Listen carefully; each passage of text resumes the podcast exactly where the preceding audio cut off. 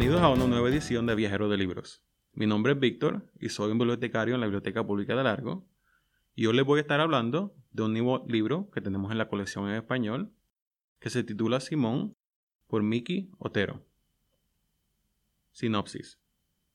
Este libro es una vida entera, la vida de Simón, que abre los ojos en un bar entre dos familias que no se hablan, que cree, buscando su primo, aquel que le prometió una vida de novela y desapareció, que aprende que es la amistad junto a Estela que ensaya en restaurantes de lujo las recetas que aprendió en el bar, que se finge un héroe en yates y billares, que se obliga a caminar hacia adelante en viajes que son huidas, que se enamora demasiado y muy mal, que pronto se da cuenta de que los héroes no existen, las fortunas lo son por algo y las damas no pretenden que las rescaten.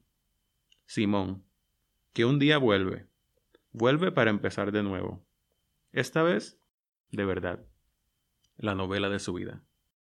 Miki Otero se corona con una de las novelas más conmovedoras y auténticas de los últimos tiempos. Una novela llena de lugares y personas a los que regresar. Mi opinión. Este fue un libro que me gustó mucho porque podemos encontrar algo de nuestra propia historia en la historia de Simón. En la novela vemos la historia de Simón desde la infancia hasta la vida adulta y cómo éste intenta sobrevivir en este mundo a fuerza de desengaños. La novela empieza con los Juegos Olímpicos de 1992 en Barcelona, cuando Simón pierde a su primo rico, quien era su mejor amigo y compañero de azoteas. A partir de aquí, el recuerdo de su primo está evidente en todas las experiencias de Simón. La novela se desarrolla a través de tres décadas y muestra el proceso de crecimiento personal de los personajes.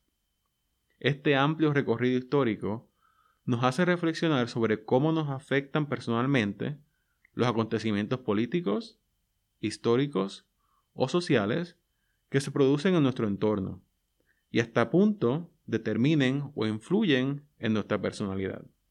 Para finalizar, el libro es un viaje de emociones, que muchas veces son parecidas a la realidad del lector.